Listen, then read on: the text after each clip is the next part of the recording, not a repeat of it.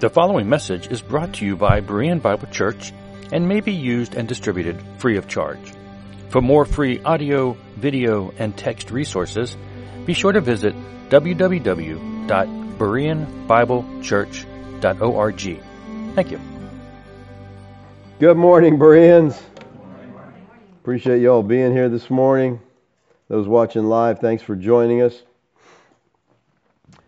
Have you noticed that when anything happens in Israel, the prophecy pundits just go nuts and start talking about the end of the world? Have you noticed that? Oh, yeah. Why? Why every time something happens in Israel do they start talking about the end of the world? No response? They do that because the Bible connects the end of the age and Israel.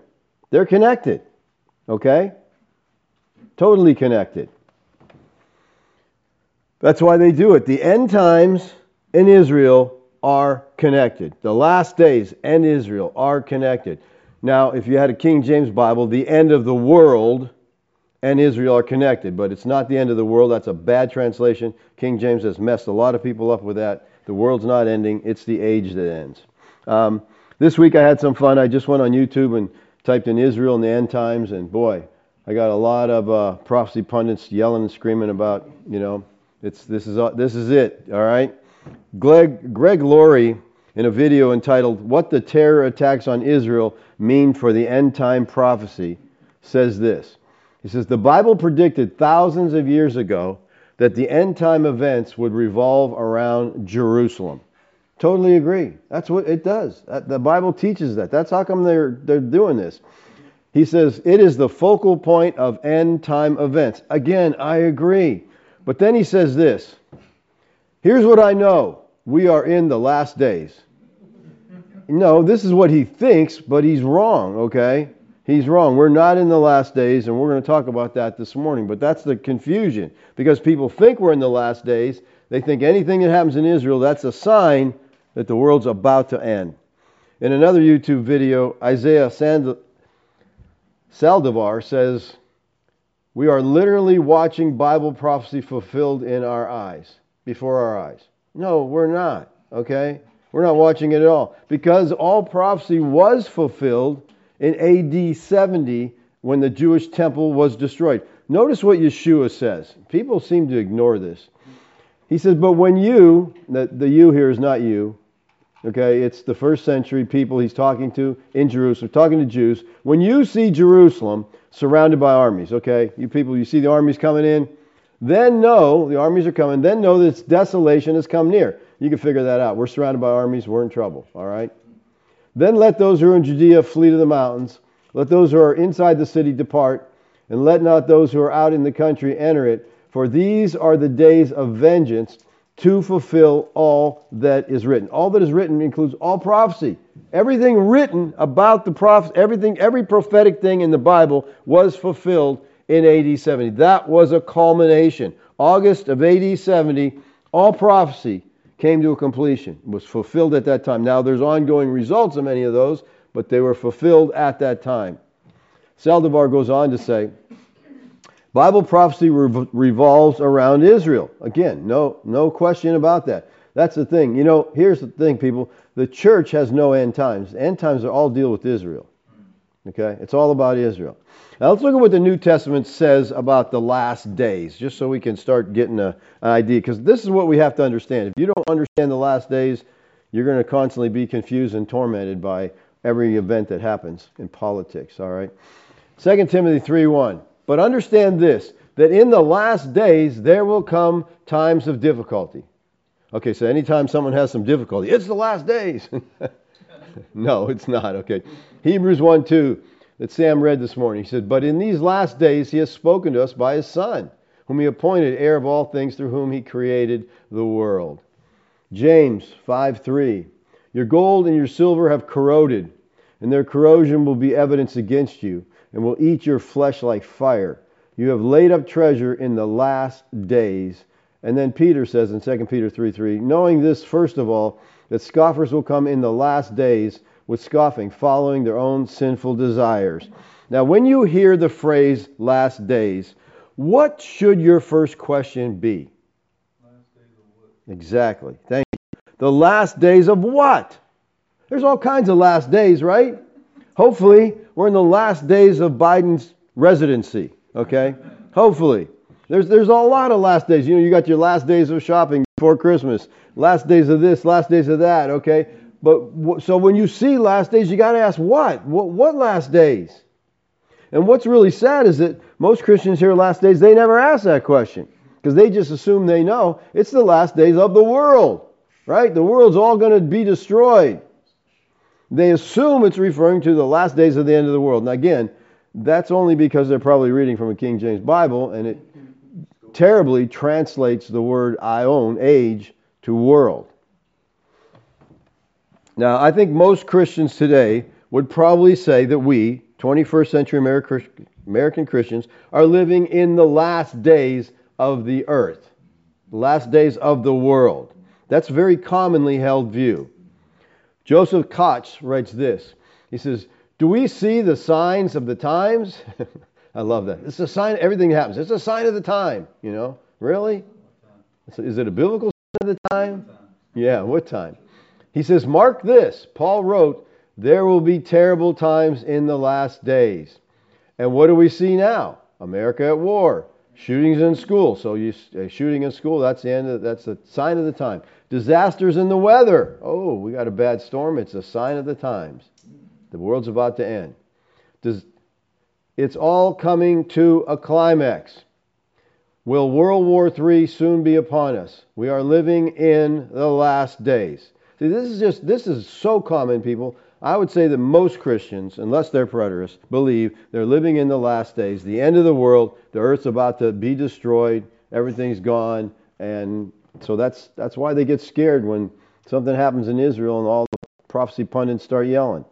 Well, let's examine what the Bible says about the last days and see if we can come to some understanding of their meaning. Because I think that most everyone would agree that the last days began at the time of Christ. All right, I think most people agree there. Look at Hebrews 1 and 2, Sam read. "Long ago and in many ways, God spoke to our fathers by the prophets." So in the past, he's saying God spoke to us through the prophets, but in these last days, he has spoken to us by the Son. So if the Son's there, guess what? We're in the last days, right? "Whom he appointed heir of all things, through whom he made the world." So the writer of Hebrews says that they, first century Christians, were hearing God speak through his Son, which meant it was the last days. Okay, we got that. Last days started at the time of Christ. We all on that same page there? The big debate comes over, when do they end? And most Christians believe they have not ended yet. That's a long last days. What is it the last days of? And see, if you find out, well, it's the last days of Israel. The last days can't be longer than their total existence, right? That would make no sense. So hopefully our study will help us answer some of these questions. When are the last days? When do they end? Now, in order to understand the term last days, we need to look at the phrase that was originally used in the Hebrew Scriptures. The Bible's first use of the phrase last days is found in Genesis. Genesis 49:1. "Then Jacob called his sons and said, 'Gather yourselves together, that I may tell you what shall happen to you in the days to come.'" I don't think that's a very good translation. The complete Jewish Bible translates this, "Then Yaakov called for his sons and said, 'Gather yourselves together, and I will tell you what will happen to you in the Aharit Hayamim.'" All right, that's the Hebrew there. Aharit Hayamim, and in Hebrew that means last days. Now consider who this phrase last days is primarily addressed. Jacob's talking to his sons, the 12 tribes of Israel, and he pronounces the general evil that will come upon them. So clearly Israel is the subject of the last days the first time it's mentioned, okay? It's about Israel. All right, let's move on. Numbers. Wow.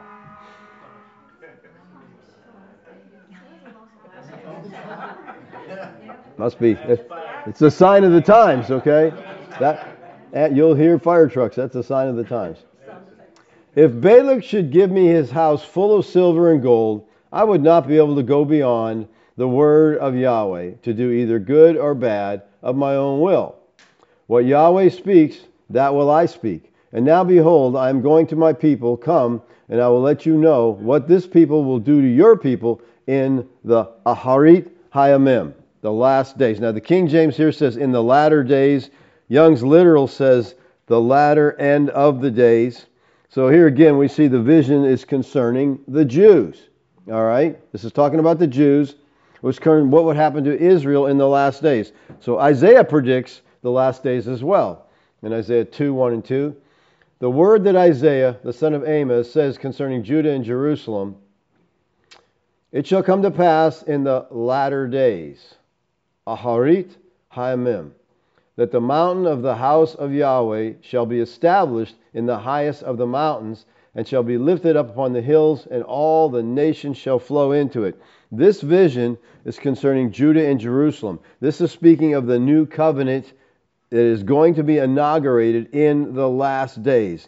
Nowhere is the phrase last days used to refer to the earth, physical earth, dirt, but rather it's referring to the last days of the nation Israel. Now Moses confirms that the last days of national Israel would be characterized by devastation and their ultimate scattering. In Deuteronomy 4:27, and Yahweh will scatter you among the peoples, and you will be left few in number among the nations where Yahweh will drive you. Verse 30, he says, when you are in tribulation and all these things come upon you in the latter days, Aharit Hayamim, you will return to Yahweh your God and obey His voice. He continues this towards the end of the book of Deuteronomy, chapter 31:29. For I know that after my death you will surely act corruptly and turn aside from the way that I have commanded you. And in the days to come, evil will befall you, because you will do what is evil in the sight of Yahweh, provoking Him to anger through the work of your hands. So Moses said this is going to come upon them in the Aharit Hayamim. He's leading the company of Israel. So that's who he's talking to, Israel. He's not talking to Gentiles here, being the subject of the last days. It's always addressed to Israel. Like Jeremiah has to say, Jeremiah 23:16 through 20. Thus says Yahweh of hosts, do not listen to the words of the prophets who prophesy to you. He's talking about false prophets. They're coming up, making up these prophecies, filling you with vain hopes. They speak visions of their own minds, not from the mouth of Yahweh. They say continually to those who despise the word of Yahweh, it shall be well with you. See, they're just said, don't worry about all those prophecies about doom and destruction. Everything's going to be okay. It'll be well with you. And to everyone who stubbornly follows his own heart, they say, no disaster shall come upon you, for who among them has stood in the counsel of Yahweh? In other words, he's saying that's what a true prophet would have, someone who'd been in the counsel of Yahweh and got word from Yahweh. To see or hear what his word, or who has paid attention to his word and listened. Behold, the storm of Yahweh, wrath has gone forth, a whirling tempest. It will burst upon the head of the wicked. The anger of Yahweh will not turn back until he has executed and accomplished the intents of his heart. In the latter days, you will understand it clearly. So he's telling him, listen, you're going to get this. Again, dealing with Israel, you're going to get this in the last days. Now, throughout the book of Jeremiah, God condemns the Jewish false prophets. And here Jeremiah predicts that when these last days come, the people of Yahweh will understand that he is referring to their nation and destroying it and punishing it because of their wickedness. Now Yahweh through Ezekiel warns Israel also, who he calls my people, of their destruction by the hand of foreign nations. Ezekiel 38. You will come up against my people Israel like a cloud covering the land in the latter days. And I will bring you against my land that the nations may know me when through you, O Gog, I vindicate my holiness before their eyes. We see the same thing in Daniel. Michael the archangel spoke to Daniel, associating the latter days with Daniel's people. He says in Daniel 10:14, and came to make you understand what is to happen to your people. That's the Jews, right? Daniel's people are the Jews. In the latter days, for the vision is yet to come. Now the phrase your people, again referring to Israel, they're Daniel's people. The time of this writing is about 536 BC. And he says that the vision will happen to Israel in the latter days. He says it's a long way off. The vision is for days yet to come. So in Daniel's time, the last days were a long way off. And he uses long in the sense of 536. So we come to the New Testament and we say they're a long way off, or they're near, it's at hand, it's shortly. How can that be over 2,000 years? Daniel's 500 is a long time away. All right, God knows how to tell time, okay? Hosea also talks about the elect remnant who will turn to Yahweh in the last days. In Hosea 3:5, afterward the children of Israel shall return and seek Yahweh their God and David their king, and they shall come in fear to Yahweh and to his glory and to his goodness in the latter days. This is talking about Israel trusting their Messiah, Yeshua. And finally in Micah, the prophet states that the last days involve the destruction of physical Israel and the establishment of true Israel. Now, of course, you're going to read Micah. You're not going to understand this until you come to the New Testament, and it is explained, and Paul lays out the details.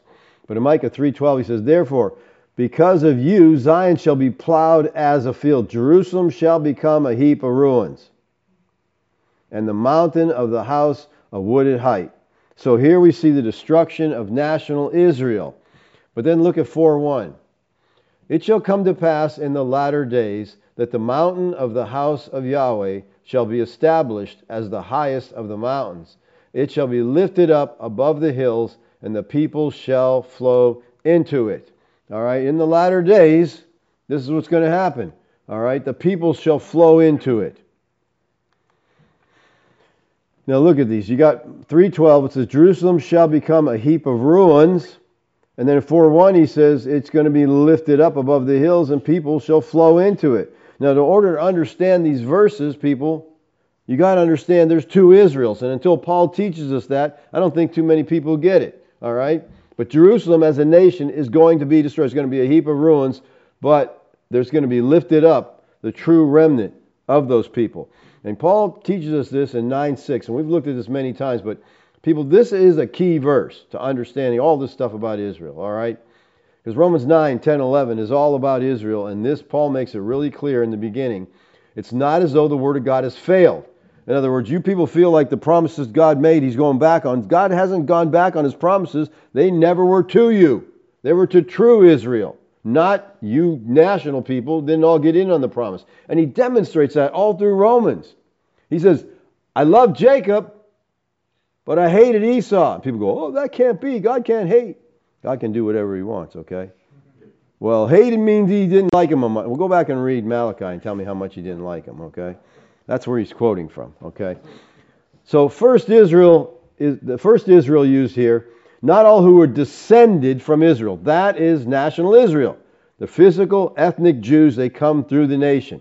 All right, the second Israel is used for the true Israel. So not all those who are in that physical group have trusted in their Messiah, look forward to the Messiah, believe the promises that God made. They're not part of that group.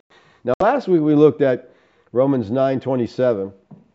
And Isaiah cries out concerning Israel, though the number of the sons of Israel be as the sand of the sea. And they were as numerous as the sand of the sea. God promised that. God fulfilled that. Then He says this, only a remnant of them will be saved. Okay, we got that, right? But then we come to chapter 11, and it says, in this way, all Israel will be saved. So which is it? Okay, is it a remnant or is it all? Let me ask you something. Is this a contradiction in Scripture? No, because there are no contradictions in Scripture, all right? The primary rule of hermeneutics is called the analogy of faith. That means Scripture is to interpret Scripture, and no part of Scripture can be interpreted in such a way as to render it in conflict what is clearly taught elsewhere in Scripture. And it's a safeguard to help us prevent, reading Scripture into Scripture that's not there. So there's no contradiction, so the problem here is ours. This is, people, an apparent contradiction. Because it looks like a contradiction, doesn't it? It can't be both. It can't be a remnant and all. So it's an apparent contradiction. All right? So, what do we do with it? How do we solve this? How do we figure out what he's talking about? Well, I would start with dealing with the words and make sure we're all on the same page with the same words, right? First of all, he uses sozo, save. Now, for us, Americans, 21st century, we see sozo, we think sozo, eternal life, right? Redemption from God. And I believe that's how he's using it here, and I'll try to prove that in a second. I think that's very easy to prove here. But some people deal with this argument in the sense that, like David Nanos, he said, well, saved here is not used in the way we think of it. It's used in the Hebrew way. The Hebrews thought of sozo not as eternal life. They thought of it as physical deliverance, ransom, being saved from something. You know, we're in a disaster. We're being saved from something. All right? Because remember, Paul said, unless you abide on the ship, you cannot be saved. In other words, stay on the ship, you go to heaven. Get off the ship, you're going to hell. No, that's not what he's saying, all right? He says, you will die if you don't stay on the ship. You'll drown. Okay, and that's the typical Hebrew sense of the word. That's how James uses it in James 2, which throws so many people for a loop and they get all confused. So I think Nano's argument makes sense that this could be used in a different way, but not how Paul... Paul only uses this word sozo 5 times in this section on the theodicy of God. 5 times. And in Hebrews 10... He makes it real clear that you believe you'll be saved. All right, so it's definitely talking about salvation, redemption. Now, he starts out in this way. He starts out verse 26. In this way, all Israel will be saved. This is the adverb, how to. And it can be translated, in this manner, all Israel will be saved. Now, how to can refer to what precedes or what follows. And it seems logical here to connect it with what follows. And so he says, in this manner, Israel will be saved. How? A deliverer will come out of Zion. That's a reference to the second coming. Okay? So how are they going to be saved? They're going to be saved at the second coming. Now, if you're a preterist, you understand that redemption, eternal life, did not come until the second coming. Until it was complete, then man could enter into eternal life. In the scriptures, it says eternal life comes in the age to come. They weren't in that age yet, so they didn't have it. So they will be saved. All Israel will be saved when the deliverer comes out of Zion. All right, so I think the word saved means what we think of it meaning. But then we have to deal with the word Israel. Israel. It's the same Greek word in both cases. So how do we solve this? If they're both Israel, what's going on here? Well, Paul solved it for us in 9:6. He says there's 2 Israels. There's a physical and national. All right? And so we have to deal with that. 9:26 here is referring to national Israel. A remnant of that whole group of people that are numbered as the sand of the sea, a partial amount of them are going to be saved. That's national Israel. When we come to 26, he is talking about spiritual, true Israel. All Israel will be saved. And the all Israel here is the same all of 10:12, all who call upon him. That's true Israel. It involves the 10 northern tribes, the southern kingdom, and all Gentiles who will eventually come in to that through faith in Christ. All right? So, we dealt with this last week, but I just wanted to hit on this a little more because these are very important verses here. Because you can't have it both ways. You can't say, well, this is referring to national Israel is going to come back as a nation. No. He's already stressed that only a remnant. Only a remnant is going to be delivered through this. So let's look a little closer at what Paul's saying here in Romans 9, because I think it's important to our understanding of the last days and who Israel is. He says, only a remnant will be saved. Now, Paul is quoting here from Isaiah, all right? He goes back to get his doctrine from Isaiah, and as he says, he cries out. That's the Hebrew kradzo. It means an impassioned utterance. Isaiah 10:22, quoted here by Paul, testifies of the rejection of a great body of Jews and the election of a small group of them. That is the proposition with which Paul began. They're not all Israel, which are of Israel. So we see this in 10:22. For though your people Israel be as the sand of the sea, only a remnant of them will return. Destruction is decreed, overflowing with righteousness. Now, who is Isaiah speaking to here? Well, he's talking about the Assyrian captivity. Who was it that Assyria captured? It was Israel, the 10 northern tribes. And Isaiah predicts that due to the Assyrian invasion, Israel will be greatly reduced in number. Only a remnant is going to return, because Assyria took them and carried them away captive. All right? Only, he says, a remnant is going to return. The word remnant means that which is left. So the scriptures demonstrate that God promises God promises do not pertain to the mass of Israel, but are fulfilled only in the remnant. In verse 28 he says, "For the Lord will carry out his sentence upon the earth fully and without delay." He's quoting here from Isaiah again, 10:23. And the context of Isaiah's prophecy was that the apostasy of the northern kingdom of Israel, they had walked away from God, they were serving idols, they were worshiping all kinds of gods. It was judgment was brought through the Assyrians. We got to understand that. If you understand that, it helps you understand AD 70, okay? God used foreign nations to discipline his people. But Paul uses this here as a warning to his fellow Jews. He says God is going to judge Israel, and he quickly tells them there's only going to be a remnant left. And Paul's quoting Isaiah, who talks about the invasion, but I think he's also hinting at the destruction that's going to come by the Romans in AD 70, because it's the same thing, people. All right? Look at Amos 3:11-12. "Therefore thus says the Lord Yahweh, an adversary shall surround the land and bring down your defenses from you, and your strongholds shall be plundered. Thus says Yahweh, as the shepherd rescues from the mouth of a lion two legs or the piece of an ear, so shall the people of Israel who dwell in Samaria be rescued with the corner of a couch and a part of a bed." And you're saying, what in the world is going on here? People, this is a biblical picture of divine judgment. Okay? He's saying Israel's going to be like, you go to get them, there's nothing left but a couple leg bones and a piece of an ear. All right? That's all that's left. It's because it's destruction. Vivid picture of destruction. Now these little bits would be rescued by the shepherd to prove that the shepherd had not stolen or sold one of the sheep. You know, it was attacked. Here's all that's left of it. That was proof he wasn't being, a bad shepherd. It got attacked, and no, he didn't sell it off or someone stole it. But it's a picture of judgment. Amos 3:2. God tells Israel, "You only have I known," and by known there he means in an intimate way loved. By you only have I loved of all the families on the earth. He says, "Therefore I will punish you for your iniquities." Because Israel had a special relationship with the Lord, therefore it was also had a great responsibility. God's going to save a little of Israel from judgment. That's what he's telling them in Romans 9, bringing it from Isaiah. And then in 9:29 he says, "As Isaiah predicted, if the Lord of hosts had not left us offspring, we would have been like Sodom and become like Gomorrah." All right, so he quotes here from Isaiah 1:9. The word offspring is the Greek sperma, and it means seed. So he changes remnant to seed. It means the same thing.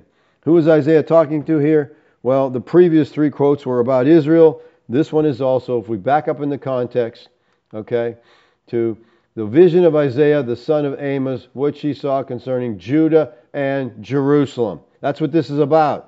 He's speaking to Judah. He said a seed or a remnant will be saved from Judah, and a remnant will be saved from Israel, and these two will be brought together to form true Israel, all Israel. Now Paul's primary focus here is Israel. It's not the Gentiles. And as a result of Israel's salvation, the Gentiles would also be called and be brought into this. Now, an ancient Israelite, just like a modern Christian, might object to the doctrine of sovereign election. People don't like God making choices that we don't like, okay, that we haven't approved, so to speak, all right? So in Israel, it might object to the doctrine of election, but the fact that God chooses some, not all, to be saved. But Paul says in verse 29, he says, we would have been like Sodom and like Gomorrah. So what's he saying there? Sodom and Gomorrah pictures total and complete destruction. God rained down and just destroyed those cities. That was a devastating judgment. But there was a tiny remnant escaped from that. In the very beginning, God called out Lot and his family out of Sodom before he judged it. All right? That calling out Lot and his family is a foretaste of the Exodus and finally of the new Exodus. Only a remnant, a seed, escaped the destruction of Jerusalem as the true seed of Israel fled Jerusalem because their Lord told them to do that. And we see that. Let's go back to Luke 21 again. When you see Jerusalem surrounded by armies, then know its desolation has come near. Then let those who are in Judea flee to the mountains. Get out of there. You see the armies, don't hang around and wait for problems. Get out of there. Let those who are inside the city depart. Let not those who are out in the country enter it. Don't you see a war coming, don't run into it, which was the natural instinct because Jerusalem was a fortress. He said, don't do that. Get out. Get away. That's going down. So only the remnant, the true seed, escaped. The rest of Israel was made like Sodom and Gomorrah. They were totally destroyed. So this verse clearly shows that being an Israelite was not enough to secure either exemption from divine judgment or enjoy the favor of God. Okay, it was only the remnant.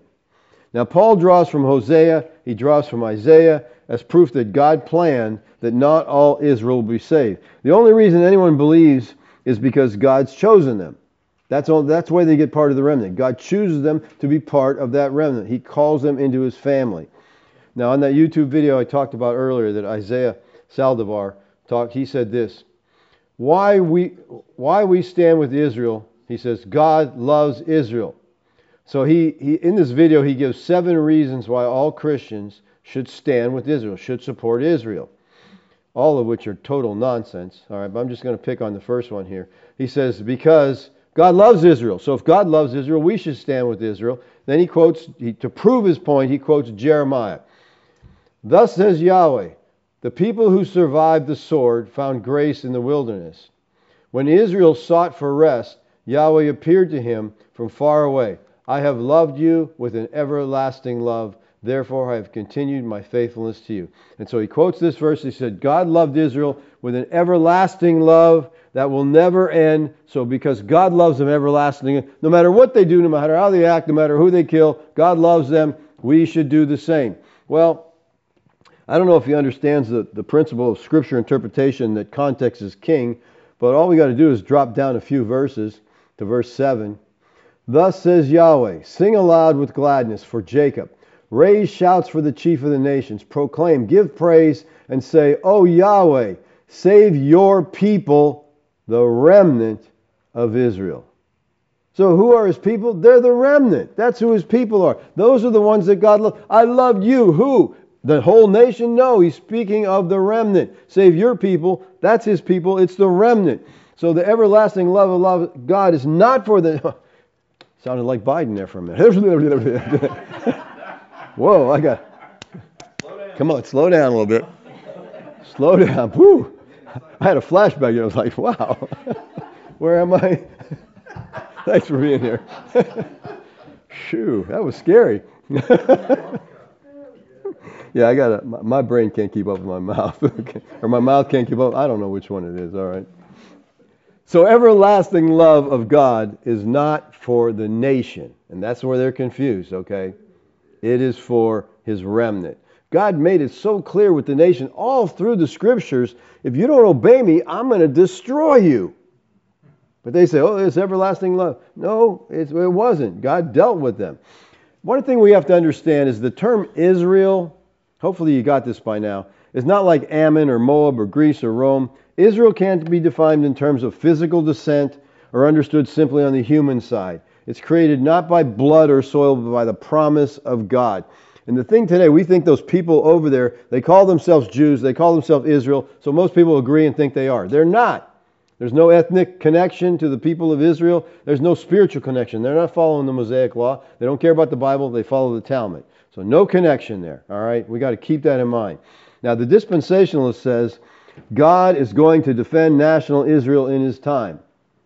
But the problem is the exact opposite is true, okay? He promised to destroy national Israel, okay? And resurrect the remnant, His people. He's going to destroy her nationally, politically, but spiritually He's going to resurrect her. Israel's last days came and Yahweh destroyed them. The nation of Israel has not existed for 2,000 years. National Israel was destroyed in AD 70, and those in the Middle East who affirm themselves as Israel have no right to do so.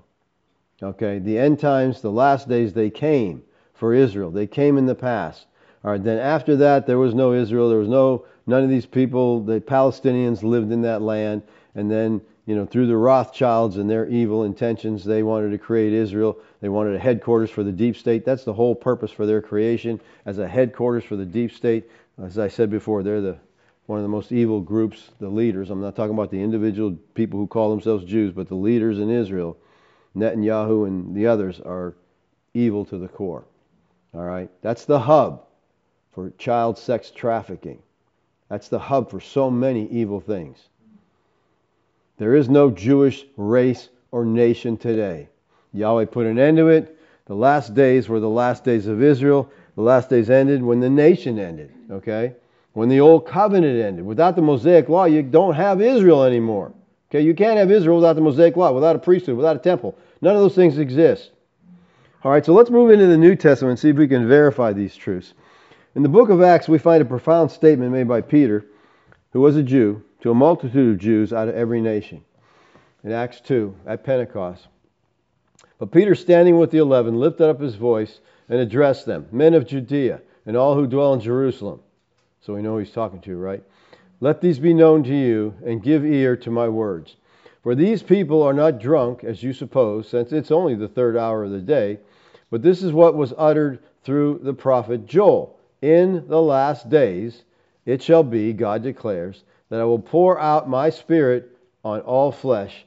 Your sons and your daughters shall prophesy. Your young men shall see visions. Your old men shall dream dreams. Even on my male servants and female servants, in those days I will pour out my spirit, and they shall prophesy. Now, we got to ask a couple questions here. Who's Peter talking to?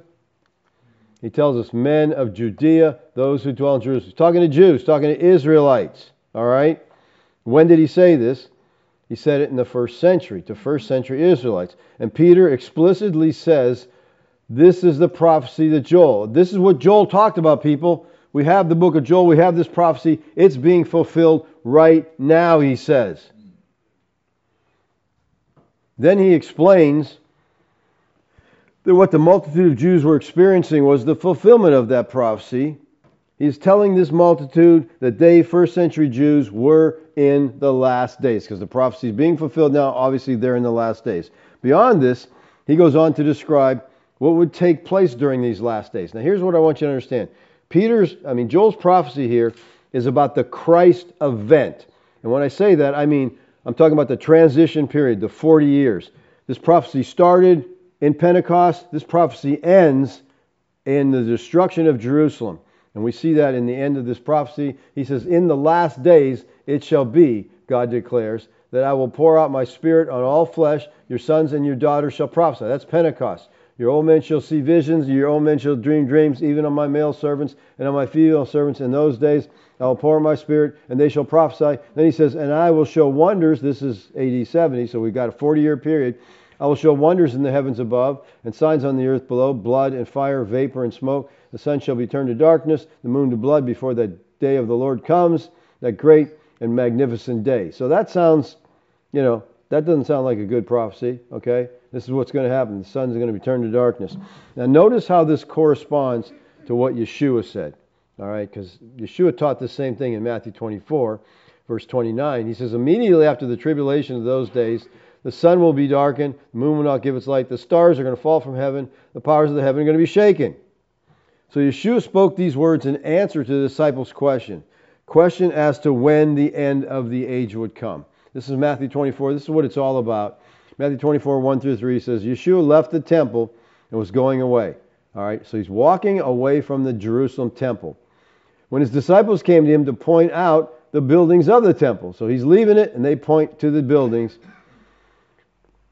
of the temple. But he answered them, you see all these. All these are the buildings of the temple. Do you not? Truly I say to you, first century disciples, there will not be left here one stone upon another that will not be thrown down. And he sat at the Mount of Olives. The disciples came privately, saying, all right, this would have shocked them to the core. You're saying all this magnificent temple, this house of God is going to be destroyed? It's all going to be torn down? So they come to him, tell us, when will these things be? That's a good question, isn't it?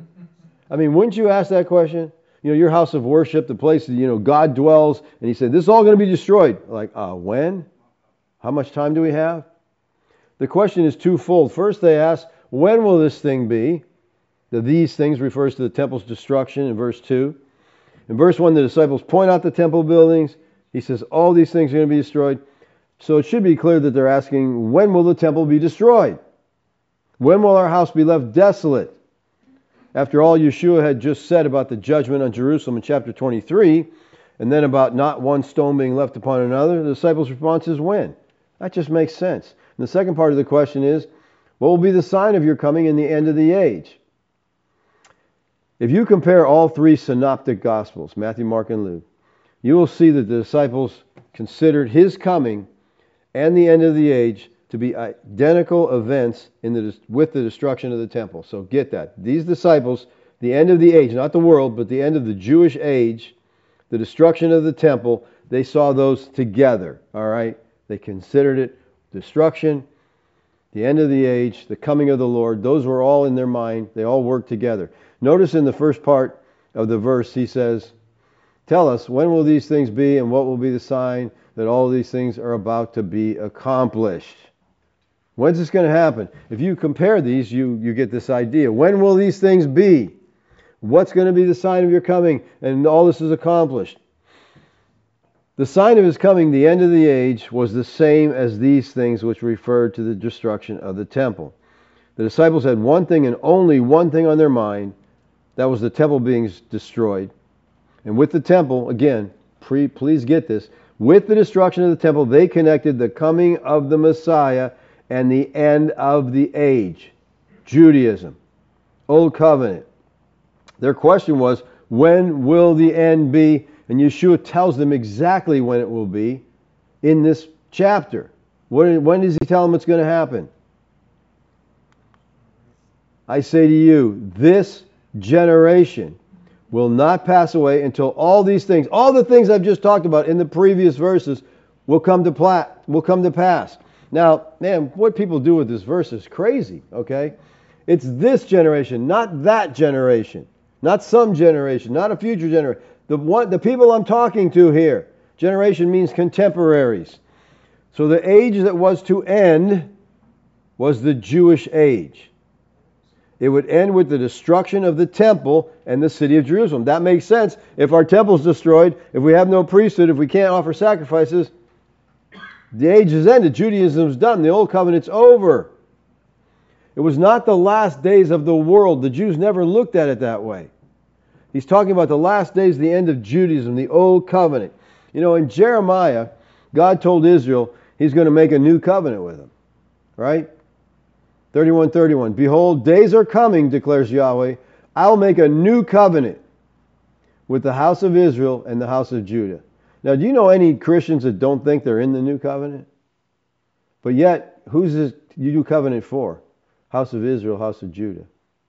It's not to the national house of Israel, house of Judah. It's to the spiritual, the new covenant. And you got a new covenant. What happens to the old covenant? You don't need that anymore, do you? You don't need it. The new covenant began at Pentecost. That's what they were there celebrating. Then for the next 40 years, the old covenant began to fade away. The temple was still there. They're still offering sacrifices. All right? Hebrews 8:13. And speaking of a new covenant, it makes the first one obsolete. I got a new covenant. We don't need the old covenant anymore, right? We don't have to do this. The old covenant all pictured Christ. Every sacrifice pictured Christ. Every feast day pictured Christ. If Christ came, we don't need shadows and pictures anymore. We have the reality. So the new covenant, he makes the first obsolete. And then he says what is becoming obsolete, because it's in this transition, it's fading away, it's growing old, it's ready to vanish away. It was just fading, okay, during that time. It vanished in AD 70 when God destroyed the city of Jerusalem and the temple, putting an end to the old covenant, consummating the new covenant. God was done with national Israel, and it was only those of faith in Christ who were the remnant of the true Israel. Those from national Israel who had faith, those Gentiles who had faith, all Israel would be saved who had trust in Christ. The disciples knew that the fall of the temple and the destruction of the city meant the end of the old covenant age and the inauguration of a new age. So they knew that. This happened. The age is done. It is over. It is gone. He says, the stars will fall from heaven and the powers of heaven will be shaken. You know, modern commentators generally understood this and what follows as the end of the world. You know why they do that? Because they're ignorant of the Bible. I don't know how to say that nicely. But I mean, where do you think this language comes from? They just made up new language? Listen, if you got a book and you start at the last quarter reading it, you're going to be a little bit confused, okay? But if you start from the beginning, when you get to the last quarter, you know the language they're using came from the first three quarters, okay? And all this language comes from the Tanakh, what people call the Old Testament. It's apocalyptic language. They've used it all through the Bible. So if you're just picking up in the last quarter, you're not going to get what's going on here. You're not going to understand what Christ is saying. This language is very common of the Old Covenant prophets. The idea is clearly seen when we look at passages that mention the destruction of a state or a nation that uses the same exact language talking about the end of the world. Because if you just read this, okay, you're just your average Christian, you pick it up and you read, the stars will fall from heaven. What do you think is going to happen? Stars are going to fall from heaven, okay? First of all, you know how many light years they say these stars are away? It would take them a long time to fall, okay, to get anywhere near us, okay? But we know they're in the Rakia. They're not, 10 billion, trillion miles away. But you'd read this and you just say, yeah, the stars are going to fall. The powers of heaven are going to be shaken. This is terrible. This is the end of the world. And that's what you'd think if you're not familiar with scriptural language. But let's go back and see how the scripture uses this. Isaiah 13:1, the oracle concerning Babylon. An oracle means a judgment. The Hebrew word here is masah, and it means an utterance chiefly of doom. So who is this oracle of doom about? It's not a trick question. Babylon. Okay? That's it. Okay? It's about Babylon. Get that in your mind. Okay? He's talking to Babylon. I'm giving you an oracle concerning Babylon, a doom concerning Babylon. All right. The introduction sets the stage for the subject matter. If you forget this, your interpretation of Isaiah 13 can go just about anywhere your imagination wants to go. But if you keep in context, this is about Babylon. All right? Then he says in verse 6, wail, for the day of Yahweh is near. For who? Babylon. The destruction from the Almighty, it will come. It's to Babylon he's talking. And that's only to Babylon he's talking. Let's look, drop down to verse 9 through 13.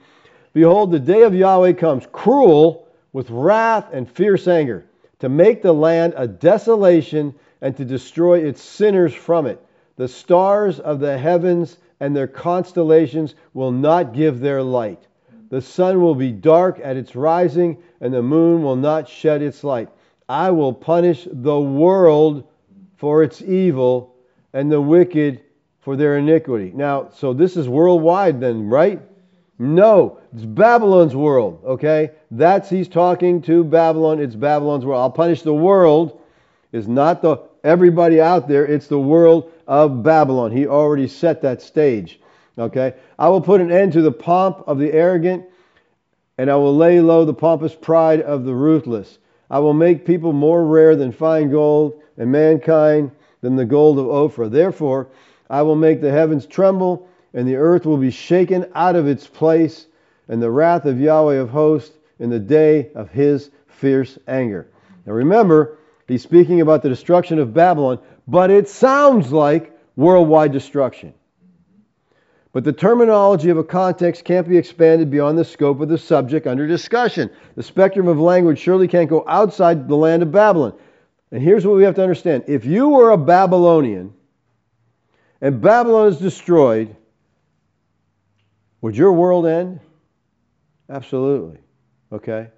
It would sure seem like your world was destroyed because you're a Babylonian. You live there, so it's your world. Yes, your world will be destroyed. Like if a foreign power came in here and destroyed America, the stars would fall from the sky, okay, for us. Again, that's apocalyptic language, all right?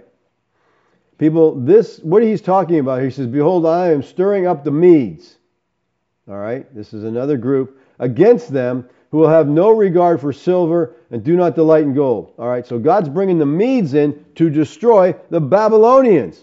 That's how God does it. In AD 70, he uses the Romans. Here, he's using the Medes. Go destroy the Babylonians. Their world comes to an end. This was a historical event. We know that it took place in 539 BC when the Medes destroyed Babylon. The Babylonian world came to an end. This destruction is said in verse 6 to be from the Almighty, but the Medes constitute the means that Yahweh used to accomplish this task. This is, again, apocalyptic language. This is the way the Bible discusses the fall of a nation. It's obviously figurative. Yahweh did not intend for us to take this literally. If we take it literally, The world ended in 539 BC. It's hard to believe that though, right? Because we got history beyond that, and here we are. So I don't think the world ended there. So you got to understand that. So when we understand the language, then we get a better picture of what he's talking about in the New Testament. Have we seen the last days concern the nation Israel? In fact, the very first mention of last days, as we've seen, was by Jacob, the father of the 12 tribes of Israel. More importantly, Jacob was addressing the 12 sons or tribes and speaking about the evil that will befall those tribes in the last days. All right? The question is, how does this relate to the language of Yeshua or Peter and speaking of the sun, moon, and stars? They use that same language. Well, let's go back to Joseph's dream. You remember the dream that Joseph had in Genesis 37:9? And he dreamed another dream, and he told it to his brothers and said, "Behold, I have dreamed another dream. Behold, the sun, the moon, and the 11 stars were bowing down to me." Okay, just a coincidence that he had 11 brothers, all right? But in Joseph's dream, is this about the literal sun and moon? First of all, I don't know how the moon would bow or the sun would bow, okay? This may confuse us, but you know, Joseph's father knew exactly what he was talking about, right? I mean, we read, he says, the sun, the moon, and stars are going to bow to me. And they're like, they got mad, okay? Because they knew what he was saying.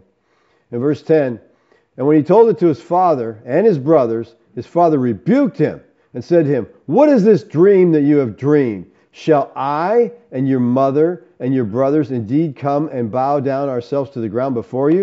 And he should have said, "Oh, Dad, you're all confused. I said the sun, moon, and stars. I didn't say you and Mom and the brothers. I didn't say that at all." How did the father put this together? He interprets it as referring to himself, his wife, and his sons. They were the heads of the 12 tribes identified as the sun, moon, and stars, respectively. They represented the foundation of the whole Jewish nation. And when Yeshua therefore spoke of the sun being darkened, the moon not giving its light, the stars falling from heaven, he was talking about the destruction of the nation. Not the destruction of the Rakia and all the stars and everything's wiped out, but of the complete dissolution of the Jewish state. Peter was addressing the same event. In the prophetic language, great commotions and revolutions of the earth are often represented by commotions and changes in the heavens. None of these things happen. The stars are still there today, people. Okay? The stars. Now, I think there's a double meaning here in Matthew. The stars represented deities at that time, and deities were judged in AD 70. All right? But talking about the literal stars that give off light, they're still there. We still see them at night. So that's not what he's dealing with here. And contrary to popular opinion, we're not living in what the Bible calls the last days. If people got away from this concept and understood the truth, they wouldn't care what's going on over there in Israel. And every time something happened, people are all getting all scared. It's the end of the world. No, the last days are over. They were of old covenant Israel. We are now living in the new covenant. And the new covenant has no last days. Okay? So, I mean, that's so important for us to understand. The Bible tells us the new covenant is an eternal covenant. It's an everlasting covenant. Hebrews 13:20. "And may the God of peace, who brought again from the dead our Lord Yeshua the Christ, the great shepherd of the sheep, by the blood of the eternal covenant." An eternal covenant has no last days. We're living, people, in the first days of the eternal covenant. It's just getting started. And missing these important time statements causes people to misapply by nearly 2,000 years many verses in the Bible. The old heavens and earth of Judaism passed away, and we now live in the new heavens and the new earth of the new covenant. And may Yahweh help us to fully understand and appreciate our position in the new heaven and earth where righteousness dwells and where Yahweh dwells with His people. So believers, what happens to Israel today has nothing to do with Bible prophecy. Okay? Nothing at all. I don't care what they do. I don't care if they've blown off the map. I don't care if they blow somebody else. I do care if they do that. But it has nothing to do with Bible prophecy. All prophecy came to a conclusion when Jerusalem was destroyed, as God predicted it would be in that generation. Excuse me. And those people living in modern-day Israel today have no connection at all with the Israeli of God that He brought out of Egypt, that we're entered into a covenant with. There's no connection at all. The last days were Israel's last days, not ours. I think what's going on over there right now is horrible. And I think it's horrible that our Zionists are standing behind the Israelites in this destruction, but it has nothing to do with prophecy. So I think if most people understood this, they wouldn't have much to talk about, okay? Because every time something happens, we get cranking out these messages telling people, this is the end, get ready, it's going to happen, you know, all the fear-mongering that goes on.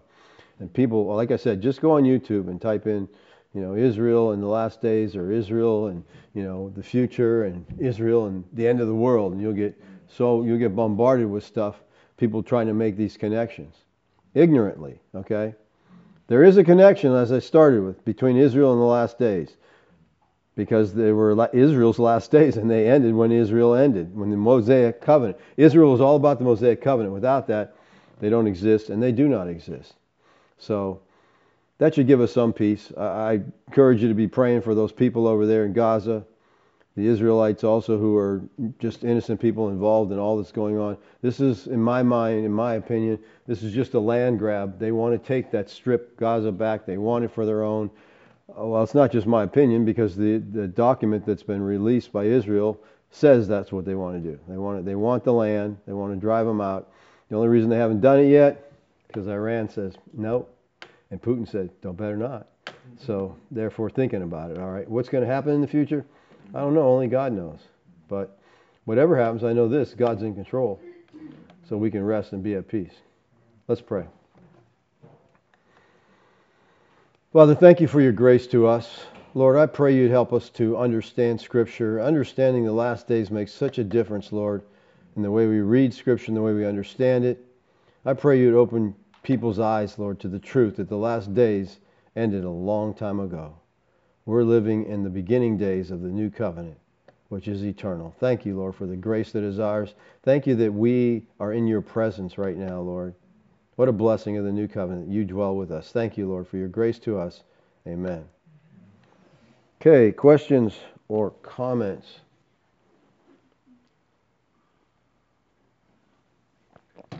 My wife said to me yesterday, what are you preaching on tomorrow? I said, Israel. She goes, not again. I think this was the last one. It all depends on what happens, you know. I know people can accuse me of, you're being political. Yeah, well, if you want to say that's political, you go right ahead. But when they're taking the Bible and twisting it out of place to try to make something of this, I'm going to be sharing my opinion too, okay? Dean from California, he says, my wheels go off the rails when pastors teach fulfilled prophecy may have a future application. Boy, how confusing. Yeah. Yeah, I know it's all fulfilled, but yet, you know, they're saying, yeah, something's going to happen down the road. This is all connected. Oh, let me. It's a self-fulfilling prophecy. Yeah, self-fulfilling for sure.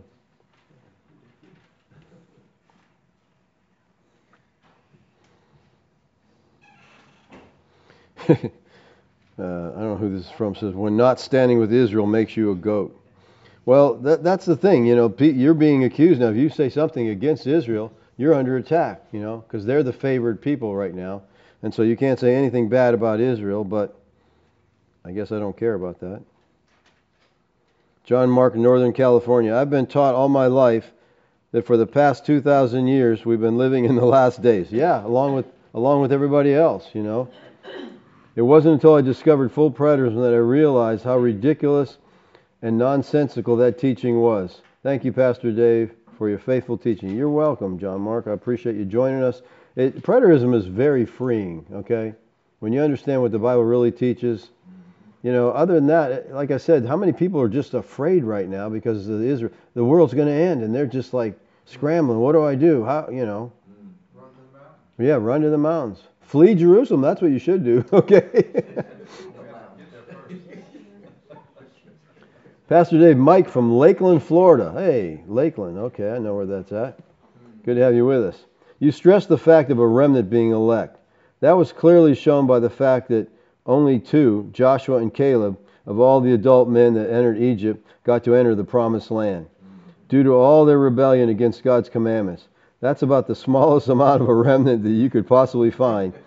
Thanks for your faithfulness to preaching the truth. Thanks a lot, John. That's a good observation there. You're right. I mean, because Lot and his wife and two daughters, that's double that, okay? So, yeah, we got Joshua and Caleb. There's the remnant. You know, God and people, God always has a remnant.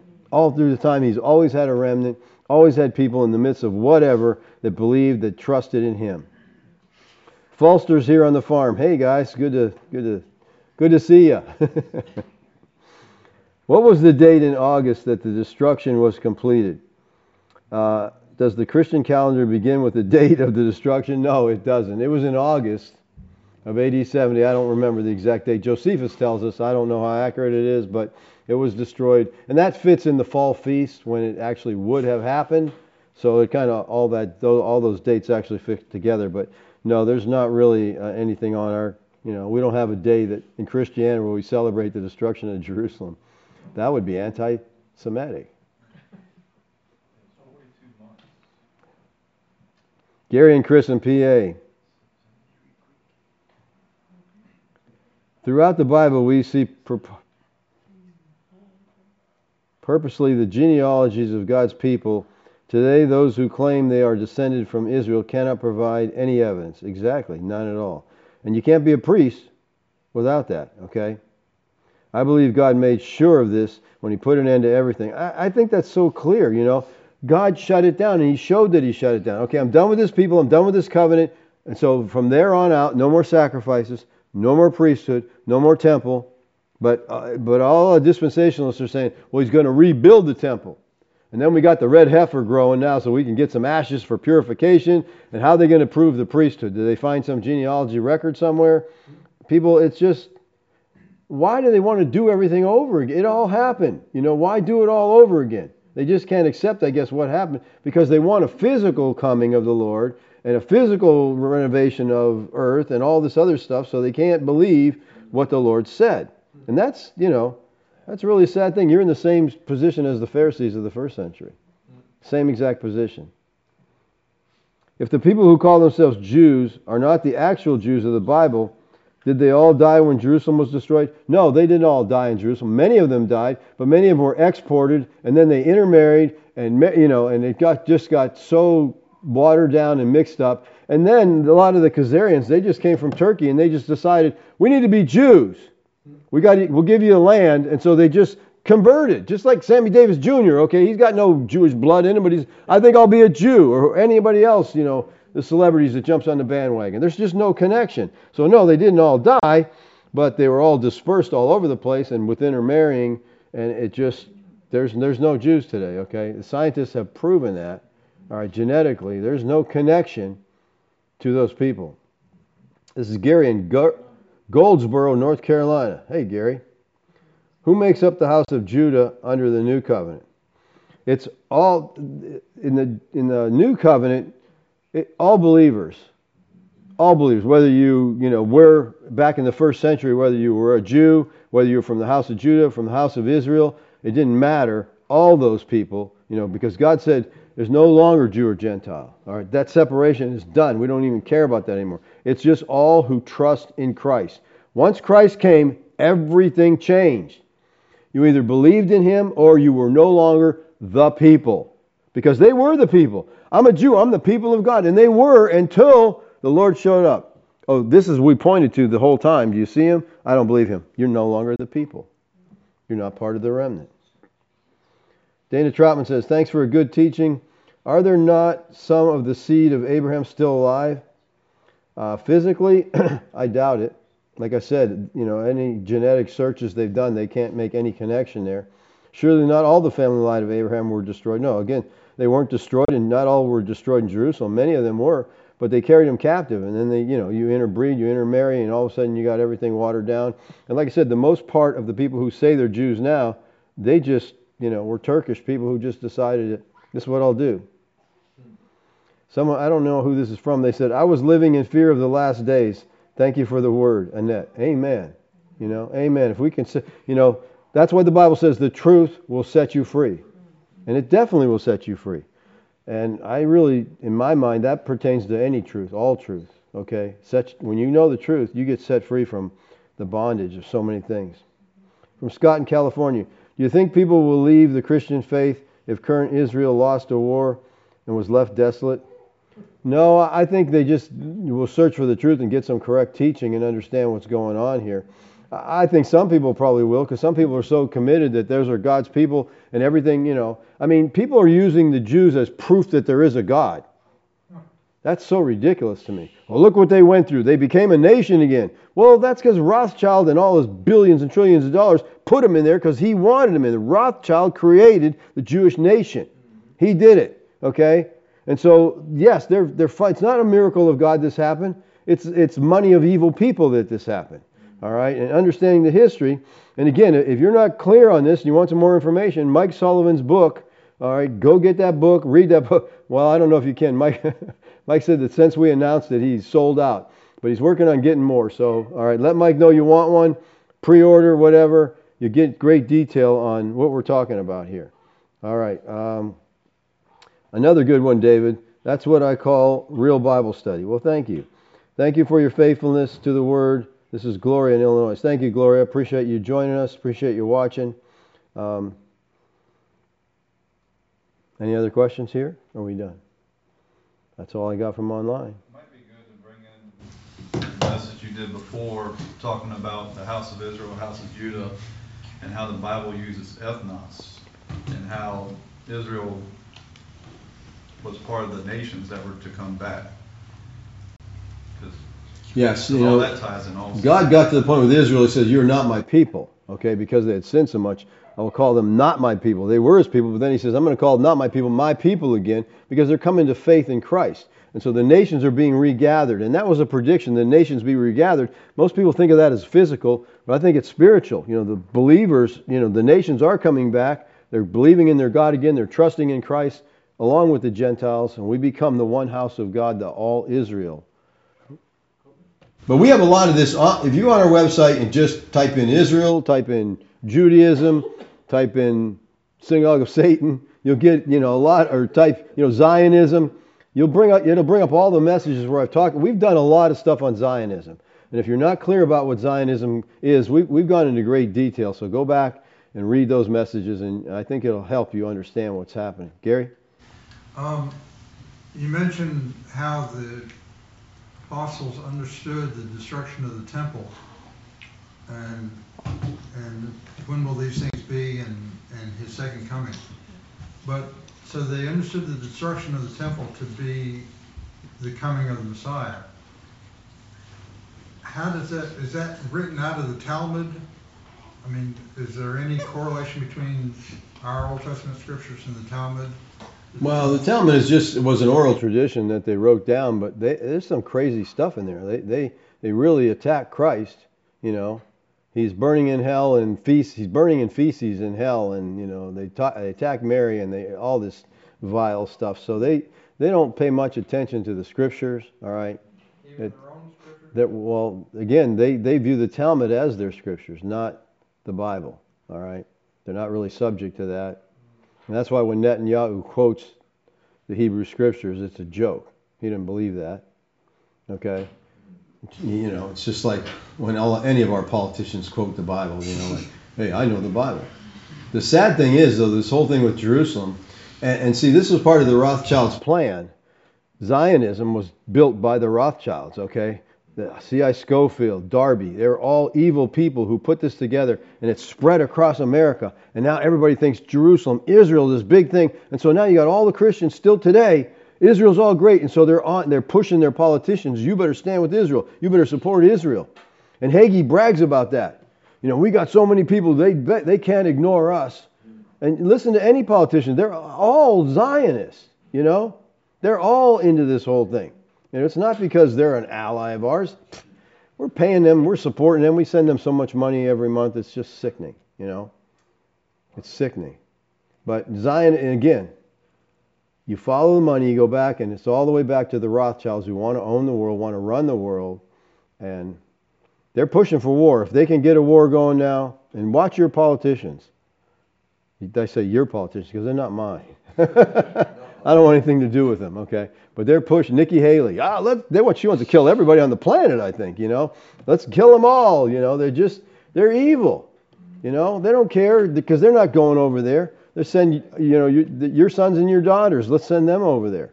You know, get them killed, get them blown up, but we're not going to be involved in it. And again, what happened in Gaza was a false flag. They did it so the world would get behind them. For the most part, it worked. But now people have too much information, because you can get on your phone and find out an hour later some true news to what really did happen. And then you start scratching your head. Because when we first heard that, we said, how terrible, how terrible. They're flying in gliders. They're killing all these people. And then you start thinking for a second, wait a minute. This is one of the most technically advanced armies in the world. Got one of the strongest borders in the world. The Israel Defense Forces, they're nothing to be messed with. Well, they weren't around. How come they were all sent away? They were sent to the West Bank. That's just weird. The same day they attacked. They just walked right through the gates. They blew them up. They came in. They started shooting. They had no opposition. No one was fighting back. Now, see, that's one thing that will not happen in America. I don't care if there's no army around. You know what the largest army in the world is? The largest standing army in the world is the American hunter. More guns. And that's why Japan never attacked us, mainland. Because these people all have guns. Don't mess with them, okay? It doesn't work well when you get into something like that. All right, I could go on forever. I'm having